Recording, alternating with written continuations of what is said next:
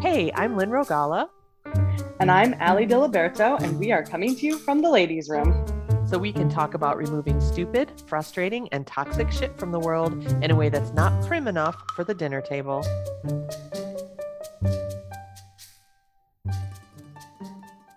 Okay, welcome back to the ladies' room, where Allie has just removed her clothing and refused to speak anymore. Until we were recording. That's yes, what I said. Until we were recording. Yes, because I was you saying, said you put on, go ahead. Well, I put on jeans to be professional. And I said, well, in that case, I'm taking my pants off just so you can keep the right balance for this podcast. Right. When we first went into lockdown, I was going to say last year, but now it's 2 years ago. Fuck. Seriously.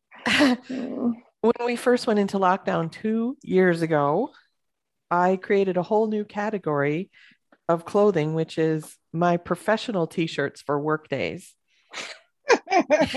And I'm not joking. That is not a tongue-in-cheek comment. I know, because you don't need the bottoms. Well, no, I was still wearing pants, but I didn't typically wear t-shirts to the office.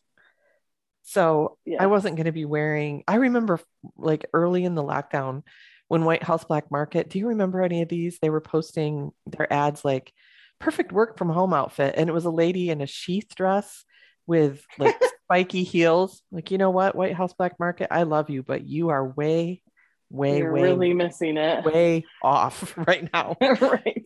You're just trying to sell that stuff under what's happening now. New circumstances, right. Same outfit. It's not working. I know you've got some inventory, but for fuck's sake, we're all sitting all day long now.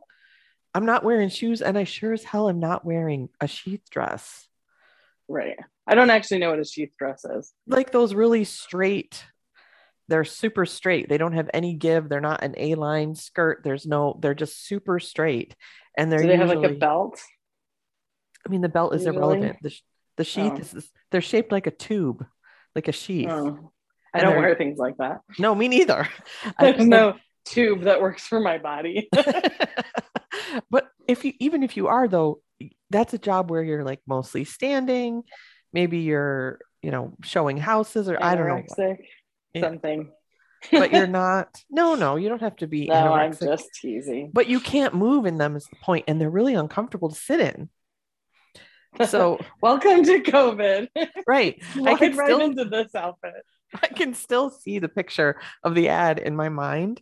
It was this woman and she had this long blonde hair that had obviously been all blown out and like curled and stuff. And she had on this sleeveless sheath dress that was like not even knee length. And she had her finger under her chin. And then she had these huge like platform stiletto shoes. I'm like, yeah, she's on a Zoom call. Not. Right. I'm like, I need these spike heels so I can pull them out and beat the camera with it. What the heck? But I genuinely did create like these are because I didn't wear t-shirts to the office and I didn't want to wear like yucky t-shirts at home because I was still on camera quite a bit, but I wasn't going to get into my regular, here's my sweater and whatever. So I had some, in fact, I'm wearing one of them right now, one of my nice work from home t-shirts. Get into the professional mindset for the podcast. I don't know if we're gonna be able to make our two moods vibe today, but we'll try. Our what? Our two moods. You're getting your professional for the podcast. I took my pants off. I said to you earlier, we can talk about the patriarchy. I'm in a terrible mood. You can talk as much about the patriarchy on the podcast as you want.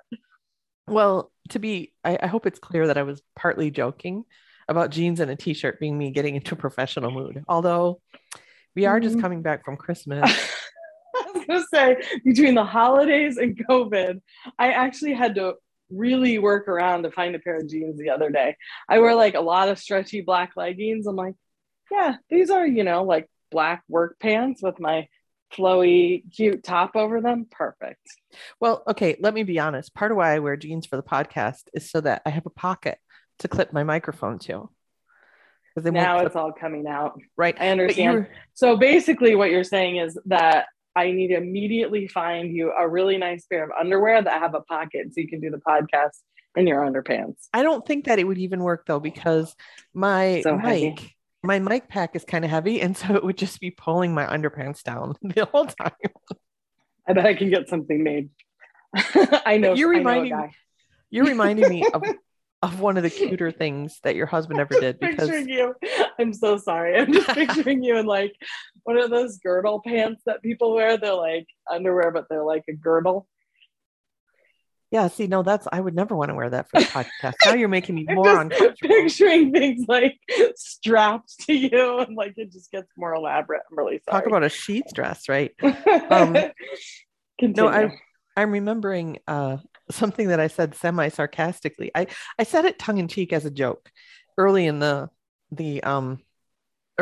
first shutdown. I said, listen, put your pants on once a week and put your jeans on. Put on a pair of jeans, a pair of pants that zips and buttons at least once a week. I promise you, you're going to be glad you did that. And I said it like kind of half jokingly. And then you told me, John was like, that's really good advice. Today is my jeans day. I'm going to wear jeans today. It's so great.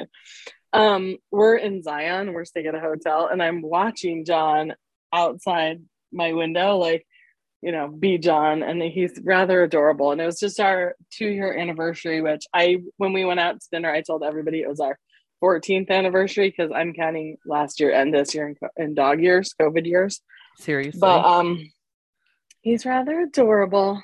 I know. And I'm looking at, I still have your wedding invitation tacked up to my bulletin board. I don't know if, I guess people do know on the podcast that you married us, and John's best friend married us. And then was really sweet. So I had called and thank you. And yeah, you did a good job, Lynn. We're still married after 14 years of COVID. Yay, go me. Yeah, and that means anybody who wants to get married, I can actually marry them, right? I don't think didn't you give me all the paperwork? You're like, I'm not going to need this again. Here's the whole folder of all the papers.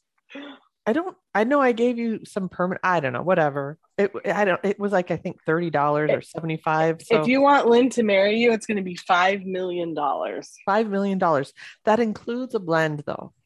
I was going to say, and get a blend. The blend was the best part. I was like rushing out the door to go on our little vacation thing. And I'm like, I need my blend. I can't leave without my wedding blend.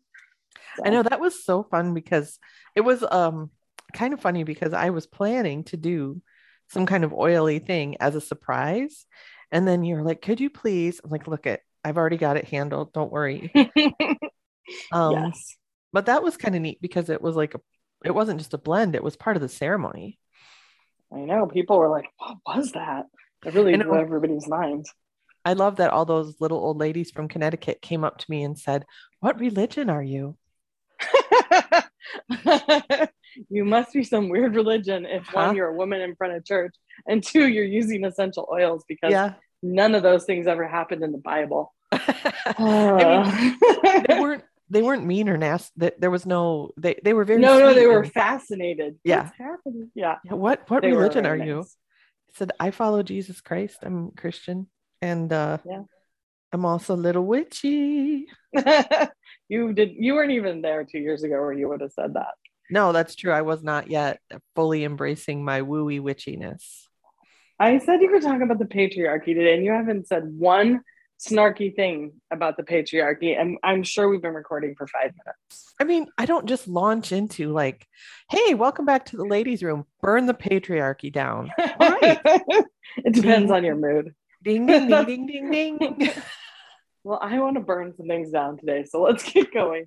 Yeah, seriously. So here's a little thing that is a little bit about, I don't know, it can be a launching off point, but it's also about generosity.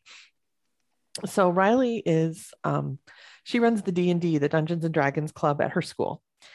And yes. She first started playing over Zoom way before COVID on Outschool. Uh-huh.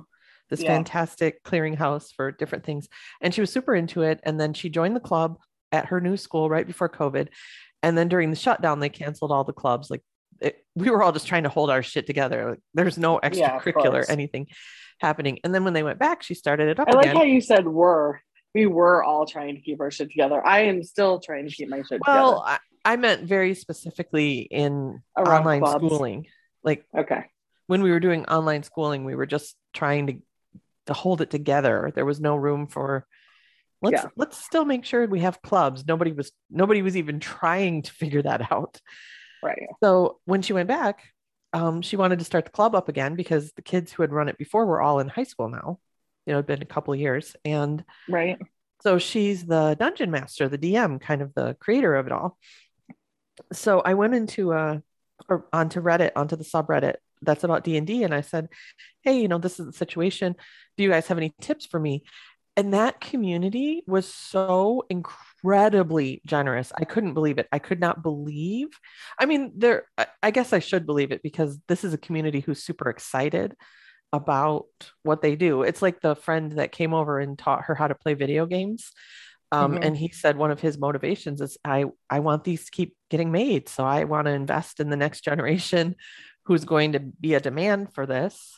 So that I can get what I want. So I guess it's kind of not surprising because they're so passionate, but they poured so much. Here's all these resources. Here's links. Here's my favorite books. Here's some things I did. Here's some tips. Here's how to talk to her. Just paragraphs, people writing me just paragraphs of stuff. So generous.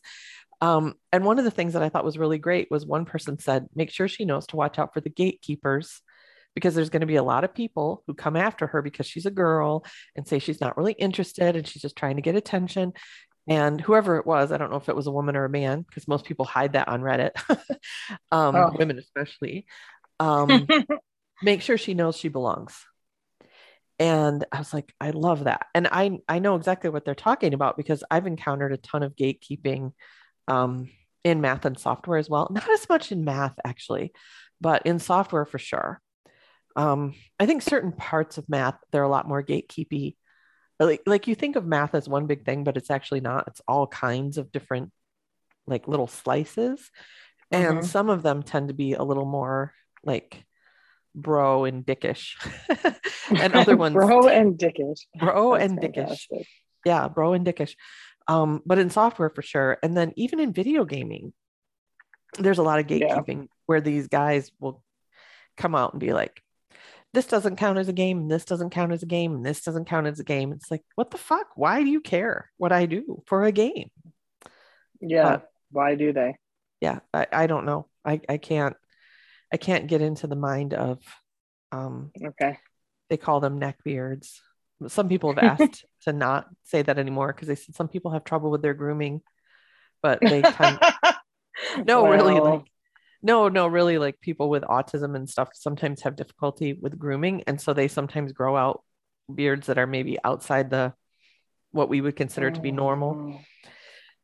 But yeah, I can't get in the mind of those people. I mean, I don't want to start talking about, we can stick to the patriarchy if you want to, but you also wanted to talk, speaking of washing off shit, you wanted to talk about your bidet also.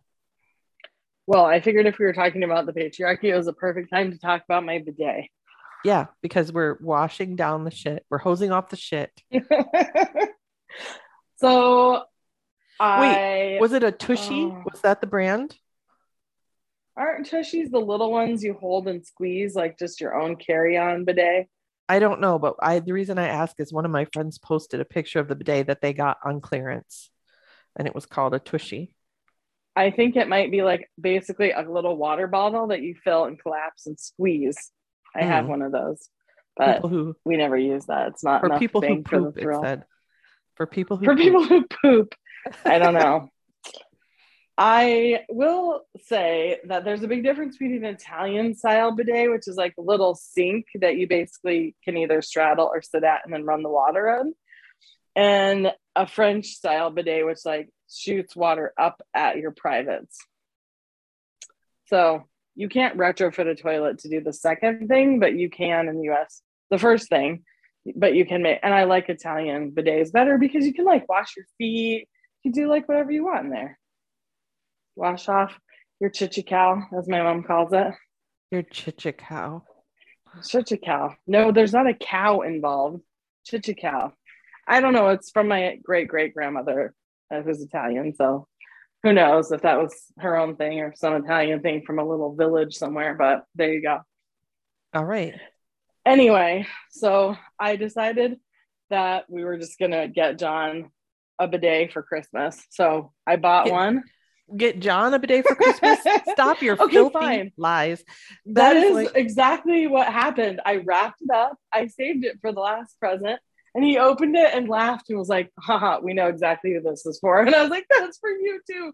You love it. You love the bidet. And he's like, it's true. I do love the bidet, but I don't like, I'm not obsessed the way you are. I'm like, fine.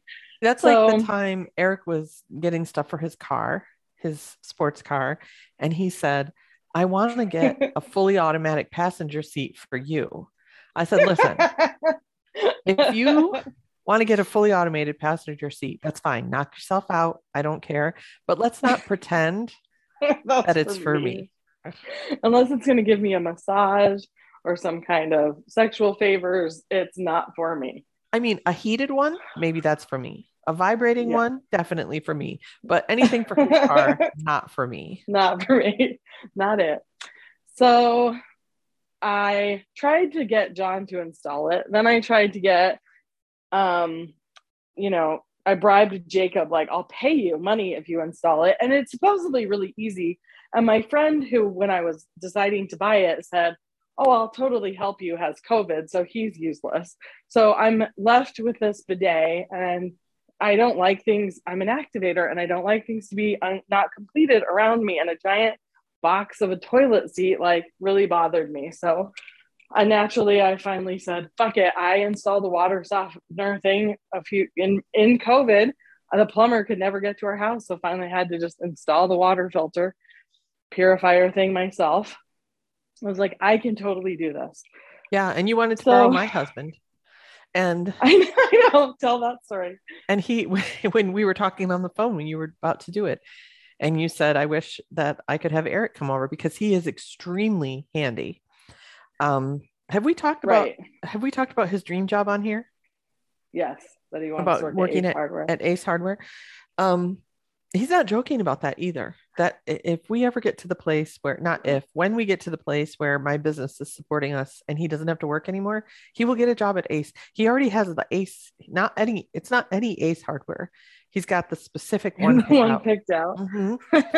It's kind of far from the house too. It's a long commute, but that's the one he wants. It's kind of like me. Like, I know every office supply store within 100-mile radius of my house. I would know exactly where I wanted to hang out. Yeah, this Ace versus that Ace.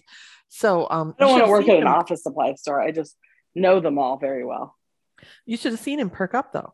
I said, yeah, Allie was joking. She wishes you were there because she's got some plumbing to do. He's like, plumbing, you say? His eyes opened up. His whole affect. Right. And my husband was like, I don't even know where you put the toolbox, Allie. So he wasn't there. I decided it's happening today. So I successfully sat on the bathroom floor and unscrewed the one thing, screwed the other widget thing in. It's all hooked up. Nothing's leaking. I'm super happy. And then I sit on the bidet, which is highly entertaining. It has like all these functions, like a dryer. And the best part though is the seat is heated. I don't know why a heated toilet seat is such a thrill, but it is maybe even better than the bidet. But the bidet leaks. Like, I had to put a pot under the thing. Like, I had to call my dad and go, okay, I don't know what to do. You and I had to conspire about if I was going to call the apartment and tell them there was a leak and then like bribe the repair guy, to just fix it for me and not tell them that I caused the leak. Like, I don't know what I'm going to do about this. But right now, this is how the story ended though.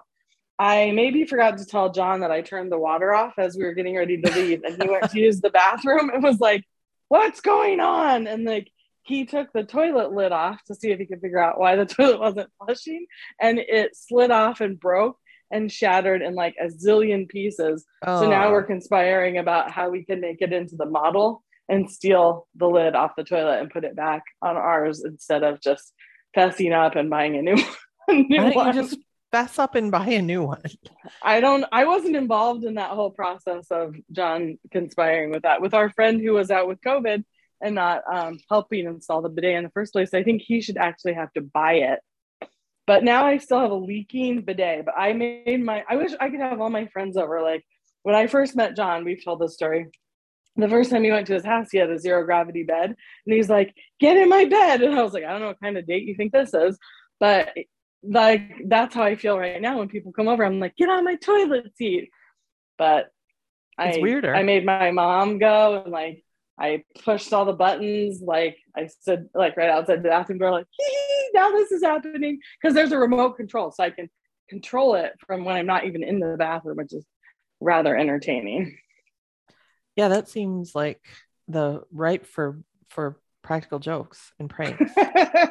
But it's terrible because to fix it, I have to take it all back apart.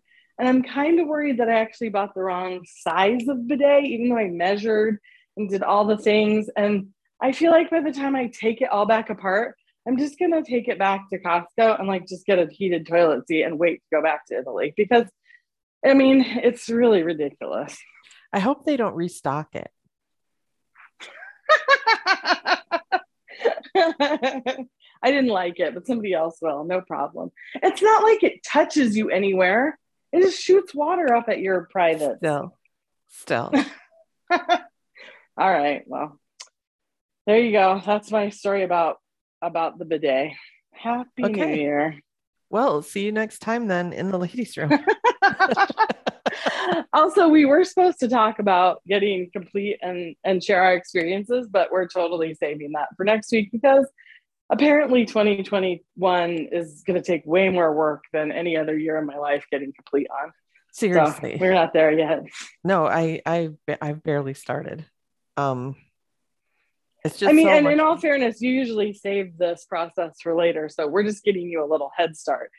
And I never do it all in a week, but I was like, yeah, I'll get a journal. I'll work on completing my year. Like, no, like it's been so hard to get complete on so many things because I do feel like this, like you said, the circumstance line has to give at some point.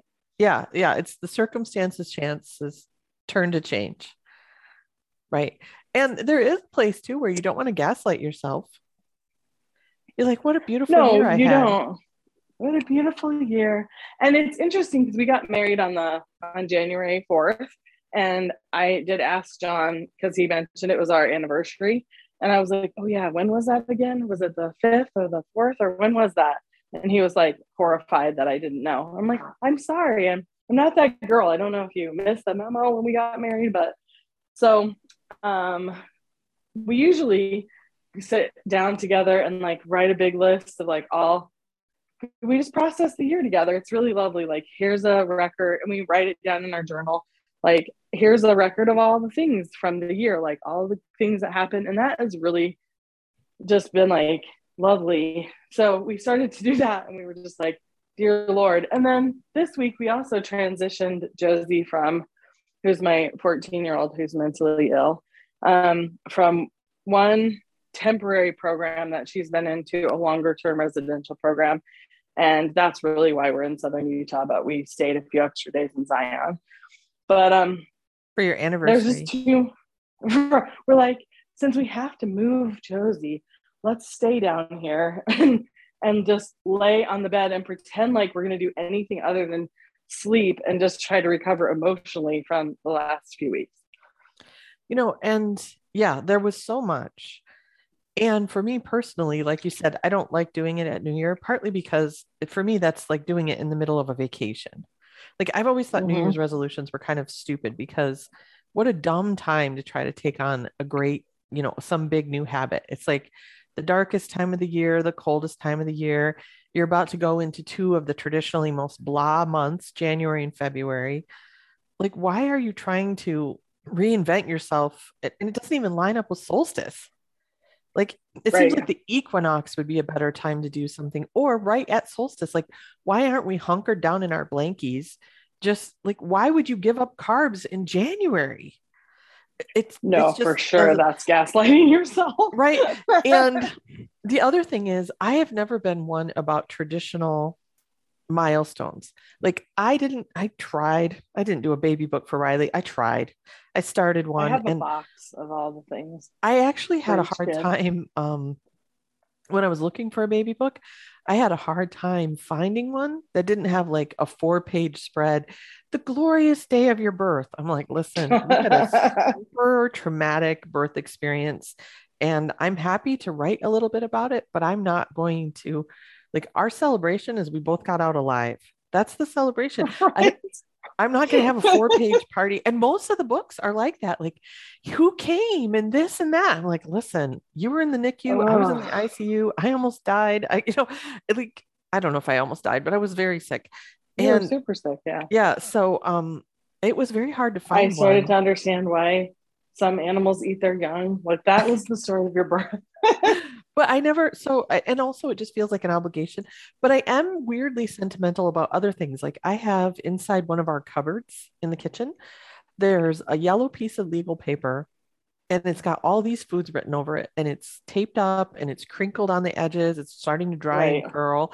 And it's when I was introducing new solids for her, every time I introduced a new solid, I would write it down, because you do that to track allergies, right? Like, she tried pears, and then you don't introduce anything for a couple more days. And then if she has, a stomach ache or she breaks in a rash, then you can look and be like, okay, the only thing we introduced this week or whatever was pears or rice or whatever. I cannot bring myself to take that down. I can't bring myself to take it down. It's so cute. It's so sweet. And that's the kind of stuff I'm sentimental about. Like, I'm sentimental about, I don't know, whatever strikes me. So I don't like to be told, this is the end of the year, now complete your year and get started. I'm like, it's the middle of winter. I don't want to. Plus, I mean, whether or not you know this, you're basically, we've talked about this, I'm sure. That's the experience of every adoptive parent. Like, you want to mark their life, but you don't have a lot often of those beginning stories. Like, well, I'm really sorry. When you were little, your mom was a meth addict. So that's what fills the first 2 years of your life. Horror and chaos. Do you really want the 18-box file from DHS about that? Like, probably not. Yeah. And schools are starting to get, I don't even know what we're talking about. Who cares? Schools are starting to try to be much more inclusive, where they don't do a lot of, this is what I did on my summer vacation. Give this to your mom and dad. They'll instead say, this is for your grownups. We're having to play and you can invite your grownups. And because most kids have a grown-up, right? I mean, there are kids who are 14 or 15 who maybe are on their own, but at that point, working on that more inclusive language. And even, I was reading something that in a history class, in a high school history class, they were doing like, where did your family come from? America is a country of immigrants. Let's research and talk to one girl, she wasn't a woman at that point, 15 or 16. She's like, I don't know where they came from, because they were kidnapped and brought here and enslaved. And it's like, yeah, I mean, I'm laughing not at the fact of that, but at like how bold she was, just telling her teacher, like, this is a dumb assignment. This is not the same assignment for everyone in here. No, but there's still history, to be looked at in all those places too. No, for sure. But the assignment is more where they came from is you don't want the assignment to be traumatic, but I also think, I don't know, I feel like we're detaching. See, I'm maybe a little more protective of some of those things. Like, I think it's lovely to say, take these to your grownups. Like, we're being more protective of children and people who should be protected, right? Like, it's really lovely. And I still, like, there's kind of, I think there's like a loss of some of the norms and some of the sort of, status quo, for lack of a better way of putting it. And I think that there's an impact from that too. And that makes me sad on the other side of what I'm happy about. So I don't know if I want to open this whole conversation, but oh God, let's just go back to talking about the patriarchy. Let's go start talking about wiping our butts with water. No, but you're scraping at a conversation, which is like, when you say the status quo, it never was the status quo for everyone. And so but when there's like a bigger picture, social status quo and holidays and all those pieces, like, I don't see other countries that I've experienced doing this, what we're doing in the US. And it doesn't appear to be as traumatic as much of a need for so much protection. And I don't know what that's about, but I like those I like the sort of pegs that are just sort of cultural. I don't understand what you're saying. Like summer vacation. Wonderful. You weren't at school. No. Okay. No, vacation. It wasn't. What'd you do on summer vacation? Wonderful. So what'd you do on Christmas break? Fantastic. But what they were talking about is like, those used to be a lot more about like, where did you go and what trips did you take? And for some kids, like I worked or I stayed home because we couldn't go anywhere. We can't afford to go anywhere. And so it just highlighted, it wasn't the same assignment for everyone is really what it is. So like, instead writing patriarchy. But I mean, you could do the same thing about like, where's someplace you would like to go someday, or what's one of your favorite memories, or, you know, something like that. So anyway, but you can't just queue up, like, let's talk about the patriarchy. I don't know. Like there's, like, I mostly just want you to talk about the guy and the story from Reddit. I really like, that's what I really want to talk about. All right. So you want me to tell the story I told you, which is fine. This is an awesome story. Although it has kind of a sad ending, which is it looks like this guy deleted his Reddit account. So we're never going to get delicious closure. That's really traumatic. And this is the kind of stuff I want reporters to get into and report on. This is what I want to read when I pick up the New York Times. You know what's so funny? A lot of articles now are just people going on Reddit and then writing an article about what they read on Reddit. And it's a little annoying, actually. Like Riley and I had something go a little viral on Reddit, and a couple places, just gamer websites, wrote it up and never talked to us. They just like went on Reddit, saw the post, read all the comments. So you'll see headlines like, the internet is telling this woman she was right to tell her husband, you know, blah, blah, blah. And then you look and it's just someone found a Reddit post and just wrote an article about the Reddit post. It's just so dumb. Right. Okay. Let me see how much of this I can remember, because not only is his account gone, but the posts are gone too. Cause I went to read you the one and it was gone and I was devastated. So I'm getting radicalized by one of the subreddits I follow, which is called anti-work. And it's a little too far left for anybody really, but for me, definitely. But a lot of the stories really need to be told, because people are coming there to tell their kind of like, I don't know if you want to tell your story on the podcast of like, I'm putting you on the spot now. So I'm not gonna do that. You can always tell my story on the podcast. Well, like how you got exposed to COVID at work. Oh yeah, well, that requires too much other storytelling, but I will tell that story later. Yeah, the point is like, so people are coming on and telling these stories. Like, and during COVID, I got pressured to come into work after an exposure. They're like, we have this big customer meeting, super important customer meeting. I'm like, fuck you! I got exposed to COVID. I'm not coming to work. I'm going to expose everybody else. Right. Well, it's really important, you know. We've been planning this for a year. I'm like, okay, but COVID had other plans, so suck it. Right. But anyway, so people come on and there's tons of stories of like ridiculously abusive stories. But what does it mean? What does anti-work mean? They really like, mean you just hate work. Nobody should have to work. That's bullshit. they are actually like very much the founders of the subreddit are very much like communist, like let's get rid of all of the capitalist system. They hate landlords. Like there's a lot that I don't agree with.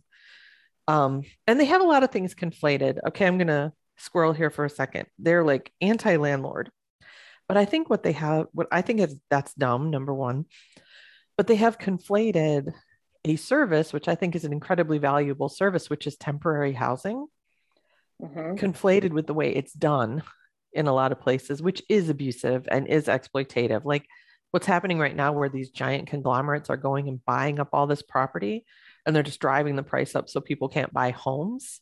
Like, there's something shitty about that.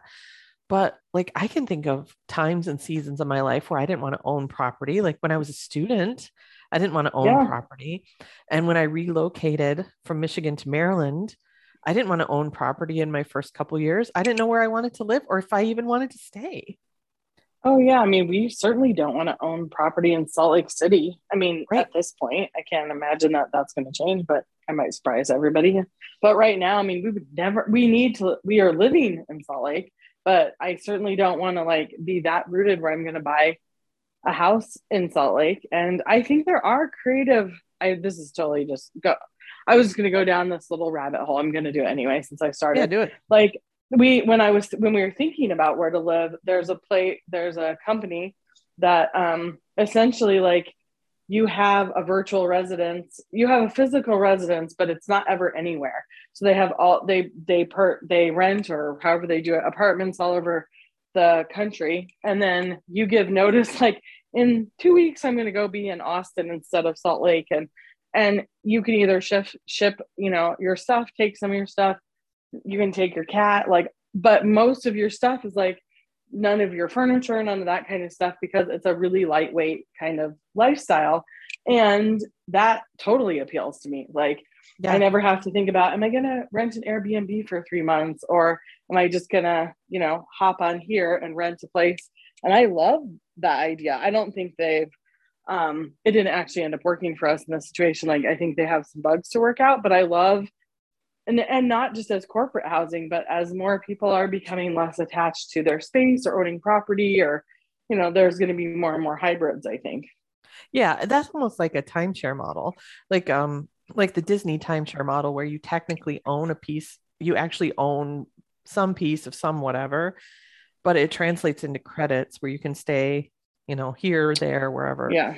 But you don't own in this one anything. You're literally just renting, but on kind of a month to month basis. But they've created a fee, like an umbrella, where it feels like I'll always have a place to jump, like I can always just move, and I have the same, I don't have to reapply. I don't have to, like, they removed some of the process from having a more, what do you call it? Like a pied à terre kind of lifestyle. Yeah. A pied à terre. And so I think they're way off on that. Like I think it's just because they have conflated like abusive landlords with the service. And there's tons of those, right? Like when you look around our economy, there are a ton of super valuable services, many of which are delivered in exploitative or abusive ways. But we don't want to get rid of that service as a service in the economy, like temporary housing. Right. I mean, one of the problems with a lot of the conversations is like, it's such an immature conversation. Yes. There's just outrage, and there's like, our economy is like a 3D chessboard at minimum. It's so interwoven and there's so much complexity, but we also, when we just look at solutions, like if we were just looking at housing and landlords and all that stuff and all the laws, and there's a lot that's not unfavorable, that's really unfavorable for landlords also in a lot of states. And so there's like we conflate everything and we go, well, fuck that. And then what happens is if you pull out that pin without looking at the fact that that's connected to 15 other things that you actually want. And that's what happens in a lot of countries, and then a lot of economies that make giant pivots, is that they start pulling, or when we just legislate, one thing we don't like, without dealing with giving the freedom to create enough of something else. Yeah, like we bring non-systemic solutions to systemic issues all the time, because systems. Thanks for saying that so nicely. That's what I was saying. Systems thinking is hard. And not everybody's good at it. I mean, I really sometimes feel like, hey, moron, you shouldn't be allowed to make that decision if you can't obviously see that if you do X, you won't have X as a result. Dumbass. Yeah, right. Like I can think of two examples right off the top of my head. One where there was a solution where people were complaining about it because they didn't have systems thinking. And then another one that actually caused a huge amount of problems because of a lack of systems thinking. So the first one is when EBT, food stamps basically started. No, I was like, is this like Black entertainment? Sorry, television? No, it's not EBT. It's whatever, but they have an EBT card, whatever. Food stamps. Okay. When they first started allowing food stamps to be spent at fast food places, there was so much outrage. So many people were so like, I can't believe this. That's bullshit. But what they're not thinking about is that was partly to support the homeless and people who are too elderly or mentally ill to be able to cook for themselves. Like there's a lot of elderly people who cannot, I mean, this happened to my grandparents, right? Like they were able to stay at home for much longer than most people would have, because they had cereal and sandwiches. And then my dad and my stepmom would bring them dinner. So my grandma set her kitchen on fire twice. And then they said, okay, no more cooking. I mean, you laugh, but it wasn't funny. Like it was really scary. No, I know. I'm just laughing about my teenager lighting the kitchen on fire. I'm sorry. Yes. Right. Yeah. So she lit the kitchen on fire 2 times. And so then she was banned from cooking, but they were able to stay home because they had cereal, sandwiches. And then my dad and stepmom would bring them dinner every night. Or sometimes my grandpa would sit right there while my grandma made an egg or something like that. Cause she would walk away and she would forget that she had something on the stove and then it would catch on fire. So for people like that, for people who are homeless, who don't have any kitchen facilities, or people with mental illness, whatever, like that was really life-saving ability to give people food in a way that worked for them. Like you, so people who think about their own life, and we all do this, right? We all think through our own lens. Mm-hmm. And we could talk about that. We haven't talked about that. Invisible Women, where all kinds of systems are designed not for women because the men designing them don't understand the lives of women, but people sitting, being outraged at home with a refrigerator, a stove, they don't live in a food desert. They have a grocery store within a couple miles. Like there's lots of people mm-hmm. live in food deserts. So anyway, so there was outrage, and that outrage was because they didn't have systemic thinking. Like they didn't have systems thinking. Like there are a lot of people who aren't served by the, you can buy groceries with your food stamps, period. So that's one. Right. And then another one, which was even more controversial at the time, was when the Supreme Court legalized gay marriage, right. They didn't legalize gay divorce. And that didn't cause a problem right away. But within a couple of years, it caused a really big problem because there was now a federal mandate for gay marriage that states had to do, but divorce was still done at the state level. Mm-hmm. And so there were people, and I remember reading an article about a woman, and she was married to another woman, and there was something abusive. I don't know if it was physical abuse or financial abuse. There was some kind of abuse, and she couldn't get divorced. And that was a partial solution that, like, when they made that ruling and push that through, someone should have gone, wait, hold on, we also need right. to figure out gay adoption, gay custody, gay divorce, gay inheritance, like all those things, because they left so many people vulnerable. Like this woman was trapped in, and they eventually figured it out. I don't know how, but they had to go through so much because the system right was only- and that's part of how we don't address the, I mean, it would have taken 3 people with any kind of a brain 5 minutes to be like, and morons, we're going to need all these pieces in place, but we don't, that's not how we make those decisions often. Right. Like, and especially because we're states. So like, I remember a few years ago, I say a few, it was probably 15 or 20, a bunch of states were coming out with covenant marriage. Do you remember that? No. So it was a special kind of restricted marriage license where you agreed that basically no fault divorce was off the table. Like you could only get divorced if you right. had, adultery or abuse or whatever, but basically no fault divorce. And that was supposed to be, it was mostly states in the South, Bible Belt type states, right. but it was just posturing because the state you got married has nothing to do. It's the state you live in when you want a divorce. It's their divorce laws that dictate. Like Eric and I got married in Michigan because we wanted my grandfather to marry us and he couldn't travel anymore. So we flew to Michigan. So our license is in Michigan. And then we lived in Maryland and we live in Arizona. Michigan's divorce law has fuck all to do with if Eric and I decided to split up, right? We would be bound by Arizona's divorce law. I mean, that happened when no fault divorce first came out and Nevada supported it and nobody else did. People all the time flew to Reno and lived there for 6 weeks, established residency, and then got a divorce. Like it was just posturing because marriage and divorce laws have nothing to do with each other. It's kind of funny. Right. Anyway, so that was, those are my 2 stories about systemic thinking. Okay. Now tell the Reddit guy story. All right. I'll tell the Reddit guy story. And then I'm going to go home and, well, I was going to say I'm going to go home and sit on my bidet, but that's not true. It's too far away. Yeah. That's part of why I won't install one, right? Is because then like pooping away from home would just be this misery. I do have to say, like, I understand the general thinking about bidets and pooping, but I just like my bidet for the washing the girl parts. I don't feel like my butthole's that dirty. I don't know. Why don't you just get a handheld shower head? Because that is not what I'm going. It's not the same, Lynn. All right. Continue. Anyway, so I agree with you that a lot of the attitudes and opinions in this subreddit are too, there's no nuance, but I mean, it's the internet, right? Okay. So I don't think like, gosh, I'm really in the mood for a nuanced conversation. I'm going to go to an anonymous forum on the internet so that I can have a nuanced conversation. Like that's not a thing. Right. That's not why I go.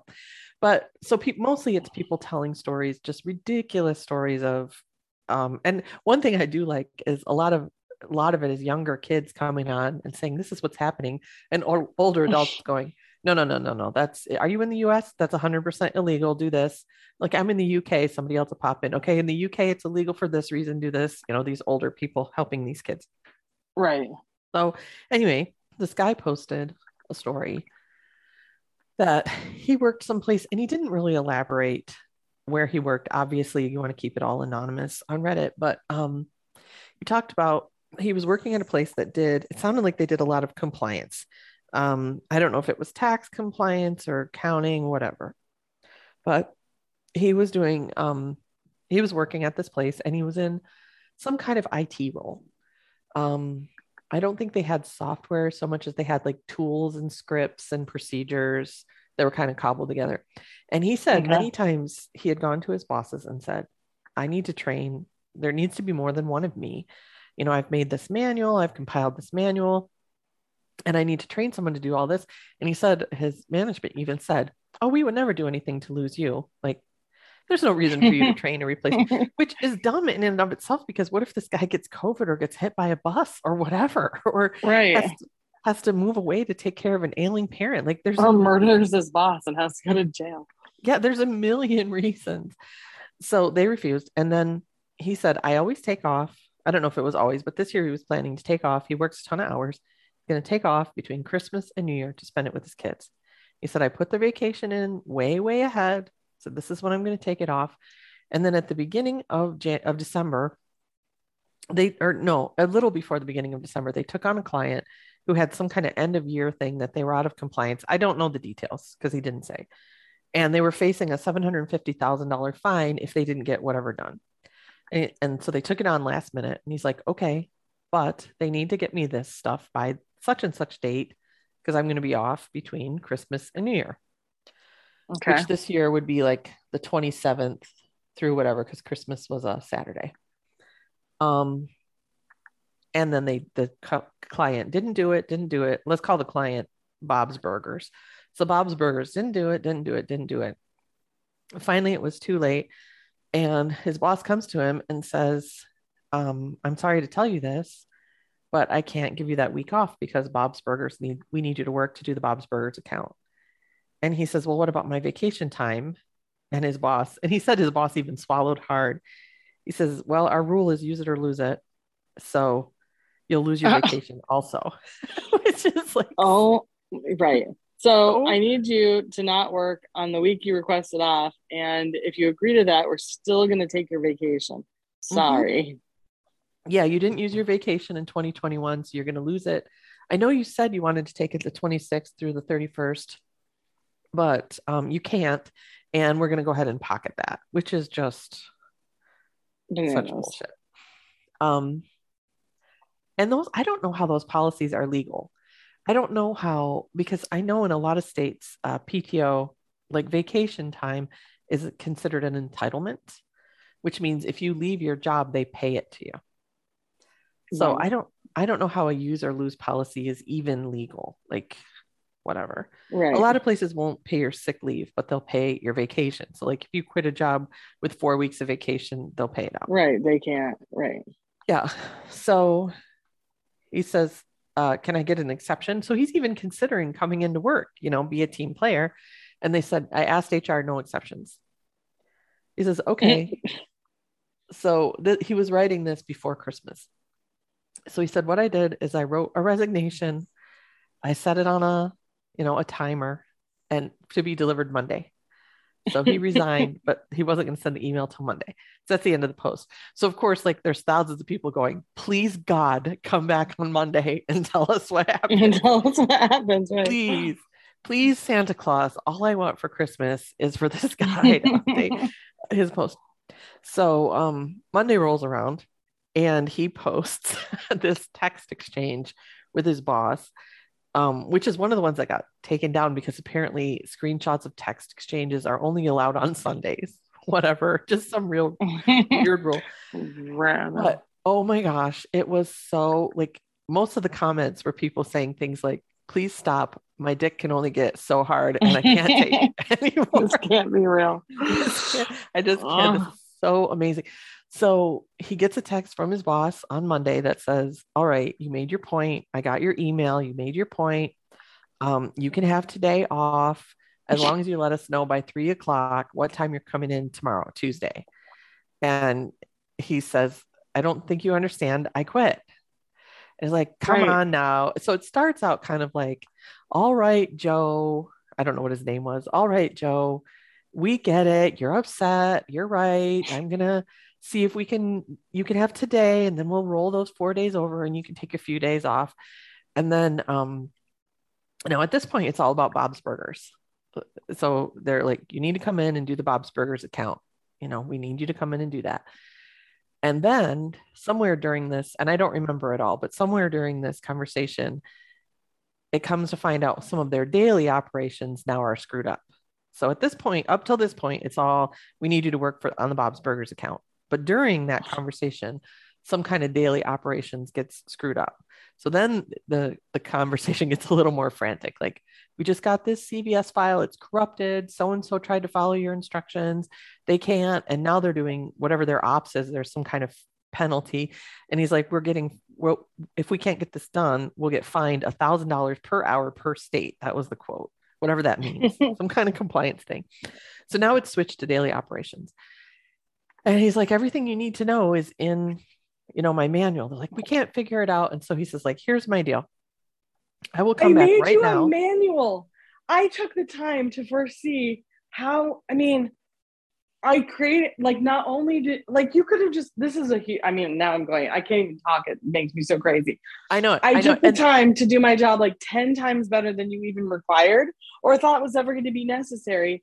I went to all this detail, nobody who's ever made a manual isn't like, wow, that's a lot of work. Or even just recorded, here's how you do what I do for the next person. It's a lot of work. Yeah. And they didn't even ask him to do that. And I begged you to let me train a replacement and you refused.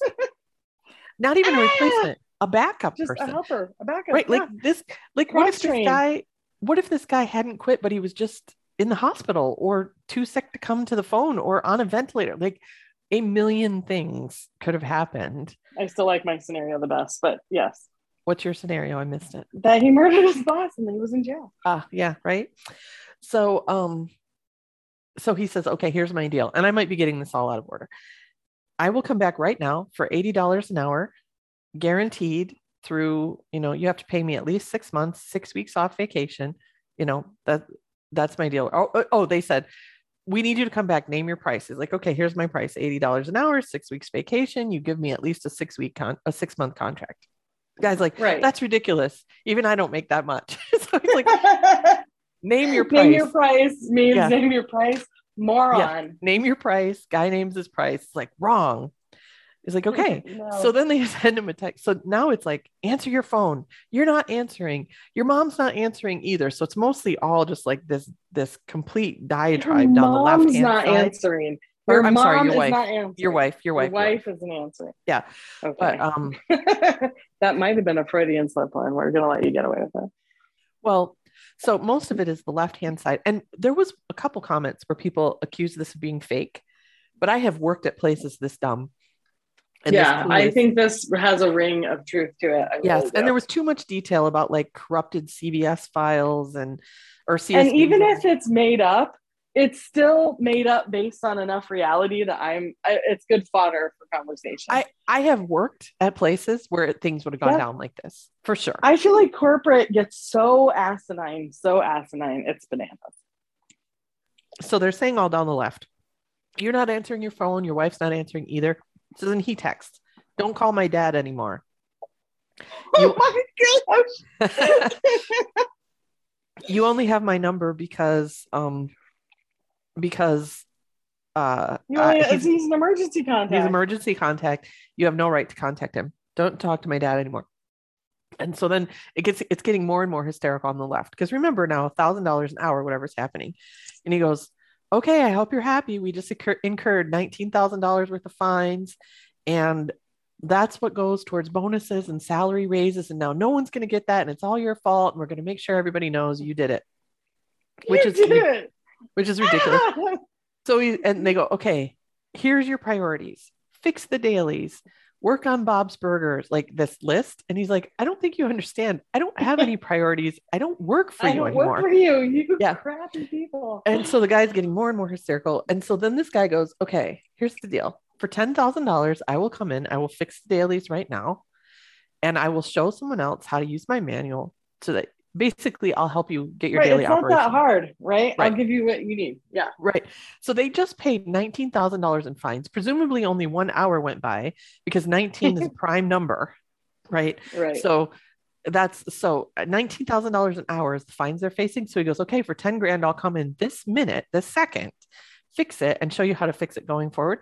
They turn him down for that too. They're like, don't say, oh, they go, okay, so for $10,000, you'll fix the dailies. You'll finish the Bob's Burger account, blah, blah, blah. And he's like, no, I'm not working on Bob's Burger. That's not what I said. At all. Oh. And they're like, I don't know why you think you're worth this. So now they start abusing him, right? I don't know who you think you are. Like, I'm the guy who's going to keep you. So they flat out refuse. So they're facing, this is what I can't understand. $19,000 an hour in fines. They won't pay this guy 10 grand to come and fix it. Like, what the fuck is wrong with you? He can just have him walk through the door, saves you $9,000. So why would you not do that? No, they refused. And so basically that's where it ended. And then the guy deleted his account and now no more updates. So because everybody was like, tell us what happened. Yes, please. But the comments was probably getting recruited by like 800 people. Like, we need the kind of person like you actually are to work for us. It's just, but there's so much to unpack in that story about how abusive they were at the beginning, like how unreasonable, like they had no boundaries with the client when they said, we'll take they took a last minute account. Oh, and there was also a line where he said, basically tried to blame the guy. You're the one who put in for the last week of December without finding out what our workload was going to be in December. So you gambled and lost, basically blaming him for running afoul of the user. Right. Lose it. Like, then how would anybody ever take that week off? Right. Like, you should have basically saying you should have used your vacation earlier in the year. That's why you're going to lose it now. Right. How dare you use your vacation when we said, when you asked and we approved it. You're the one who waited to the last minute to use your vacation. You didn't know whether we were going to need you that week or not. How dare you? Which is such bullshit anyway. So they didn't set any boundaries with that client. The client dragged their feet, because if the client had just turned in their paperwork on time, none of this would have happened. Right. None of it. And not only that, like all the little parts, but the bigger pieces of like, I mean, obviously there's a real lack of integrity with the company that they would have taken this kind of responsibility and then not managed it in a more complex way, because there's a huge lack of integrity around that. Yeah. Those $1,000 an hour fines with no backup person. What the fuck? Yeah. But I think it goes to show like that we continue, like you talk a lot about like money not going to the top. And I actually love when money goes to the top. But I think money is best, like that we're not paying people in the middle for what they're like. How do you talk about it? I was going to say, like, money's all going to pay investors. Money's all going to, like, it's not staying where it's being generated as much as would benefit an economy.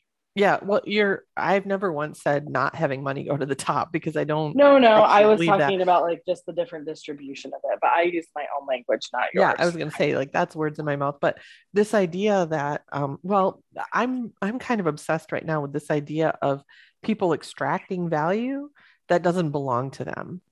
So like the student loan crisis, for example, a college education. No. We do not have time for that today. No. I'm just using this as an example. A college education is worth a certain amount of money.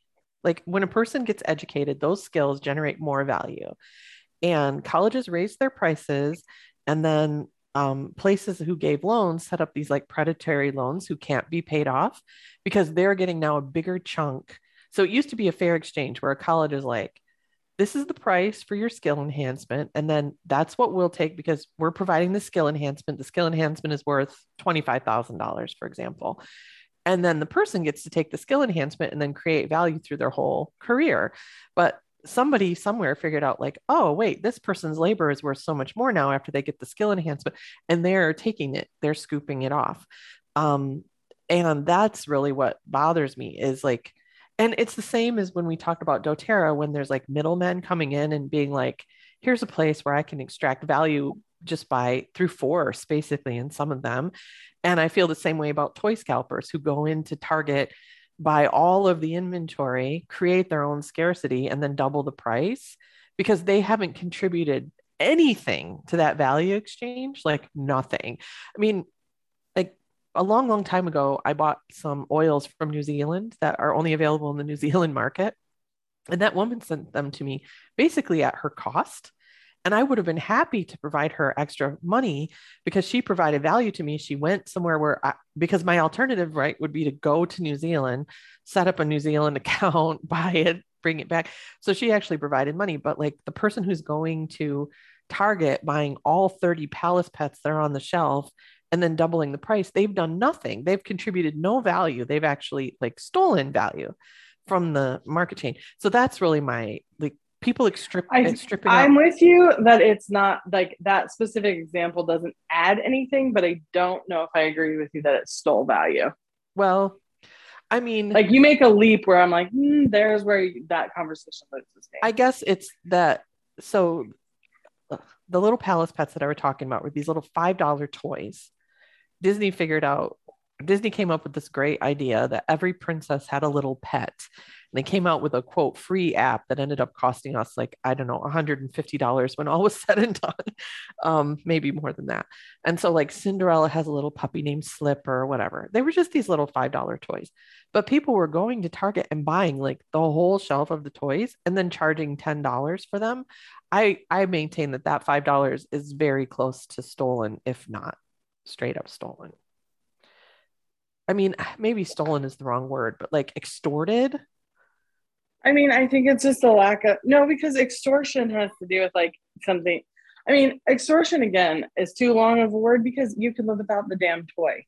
Like you are like, if you choose to participate in that economy, then you're participating it on the other end. There's a whole conversation, but right, I refuse. I don't think there's like that economy doesn't interest me, but it's not, I'm not as outraged. Like, the point where like you just take it one step further on the outrage of it being like, yeah, it's just, it doesn't interest me any more than, you know, the conversation we had about Vegas. Like I'm not interested in participating in where women are sold, you know, like so I just don't want to do that. In the Palace Pets, maybe I'm going too far, but when you think about frankincense, where they were buying way under. No, I totally agree with you theft. In that sense. It went beyond that too. Yeah. Yeah, because like we have to look, I believe that to evolve the marketplace to the economy and to evolve ourselves as human beings, we need to look at how to bring value from the places that we're getting value. That's a different approach, but I don't know if it's an issue of, you know, like evil or whatever. Like it's just simply a matter of our economy can't sustain the kind of self-interest because I don't think we're designed to be that self-interested as human beings. Yeah. I mean, whether it's evil or not, that's a moral philosophy. Not really, yeah. Conversation, but I mean, and there's degrees, right? Like I think the people who were going into Somaliland and getting frankincense way under what it was worth, that is evil. And they were using violence and they were using threats of violence. Right. Because then we're in a different conversation, right? Like they could have brought value. But the Palace Pets is like that person just being a dick. But they didn't. I know, but then I think you could go on the other extreme where you're like, but if you're buying those from those people that keep those things those kinds of extortive, as you call them, processes going, then you're the same, you're in the same boat. Right. Which is why I refused. Riley had to go. We had to find another potty reward. It was very upsetting. Because you should have given her a bidet. No, I'm just kidding. On that note, she had either slept through the night or gone on the potty, whatever it was. And we went to get one and they were all sold out. And it was very, very upsetting.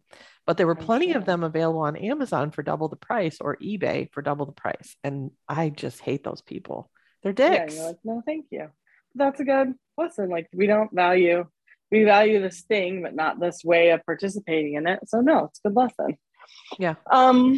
Okay. But back to our original story, and then we have to wrap up at some point, but that process of extorting value from this, you know, from your employees and running inside a system that doesn't even look like they didn't even look at the value they were extorting to start with enough to even value it. Like, we were extorting all this value. It worked for us in this manner, but we didn't even look closely enough to like treasure or value what the person was given. And they couldn't even course correct in the middle of the process. Like, right. Whoa, we screwed up. Let's just get through this. Like, they couldn't do it. And that's what happens when we get locked into putting something in front of what we're really committed to. And that's why it's so important for companies and for leaders, especially, to be really invested in what they're committed to, because if you don't spend the time and energy to do that, there's no reason not to get locked into a system that sucks. And we have, of course, like 50 more podcasts about this topic. Stay tuned. Like whatever service they were providing, you can tell they don't give two shits about it as a service, right? Like whatever they were out of compliance with, right? Whatever they were helping someone be in compliance with, they didn't give two shits. There wasn't a lot of commitment to that to start with. Right. Because you have to value the people participating if you really value what you're generating. But they also didn't do anything to make sure that it got delivered no matter what. So I am certified with the Life Coach School. I've received a lot of training through their self-coaching scholars where you can sign up and get coached. And in order to coach with them, I believe this is true, or maybe it's only the teachers, I don't know, that you have to have two internet providers. You have to have backup internet.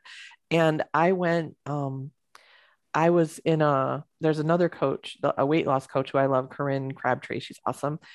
We were watching her like kickoff of the year, her goal setting kickoff of the year. And she's like, listen, you guys, I've got three internet providers and I've got a generator. So I will be here no matter who else is here. Yeah. And that shows how committed she was to delivering what she was delivering, because she had thought of now her house could catch on fire. Her house could get flooded. But she's going over and above, you know, the generator could explode. There's still things that could happen, but she put in like 4 layers of failure. She would have to fall through 4 layers of failure. 3 internet providers and her electricity would have to go out. 3 internet providers would have to fail and her generator would have to fail before her podcast, her webinar wouldn't get delivered.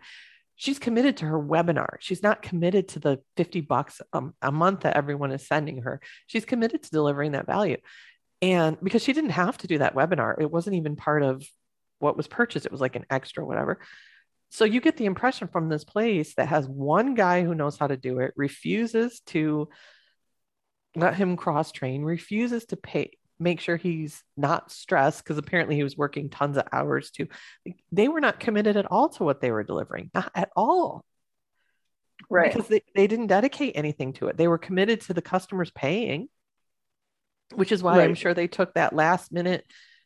You know, I'm sure they didn't think, oh, Bob's Burgers, if they go out of compliance, that'll be some impact into something I'm committed to. I'm sure they were like, ooh, that'll be a nice juicy end of year revenue. When it's just about the money, it's not really about anything. Yeah. And also they were going to extract that out of this guy not being able to take the last week of the year off. Like, they didn't have to sacrifice. They weren't going to pay him extra. In fact, they were going to pocket his vacation, make him work, not pay him any extra, and get that huge extra project done. Yeah. It's bullshit, which is why so many people were saying, stop talking. I can't get any more hard. My dick is going to break. Right. Because it is like, I think there's so many really there's so many other stories, because it's really just a story about the system, that too many things inside the system. And it's just a good example, but yeah. And there's a huge revolution happening right now. Like the Great Resignation, they're calling it, from 2021. COVID really like put us in a pressure cooker around a lot of different things. And so many people have quit their jobs in 2021. I did. And COVID really. Yeah, people and employers are going, why don't people want to work? That's a whole nother conversation. We can't go and down any more rabbit holes. No, we it's the same conversation. No, I'm just saying, like, no, we could talk about that conversation additionally for several podcasts. Like, we can't start in, or it'll be another 15 minutes and then it'll be, I mean, we're already going very long. Yes. So I don't know what to call this podcast, because we talked about all kinds of shit, literally and figuratively. Beaver. Just call it Beaver when you don't know. Maybe it'll be all kinds of shit, literally and figuratively, and we'll just call it a day. I think that works perfectly. Happy New Year. All right. And we'll see you next time in the ladies' room. Thanks for joining us. Be sure to subscribe to catch us in the ladies' room. You can also find Lynn at A Spacious Life on Facebook, Instagram, and in Clubhouse. And find Allie at 5 Billion Entrepreneurs on LinkedIn and Instagram.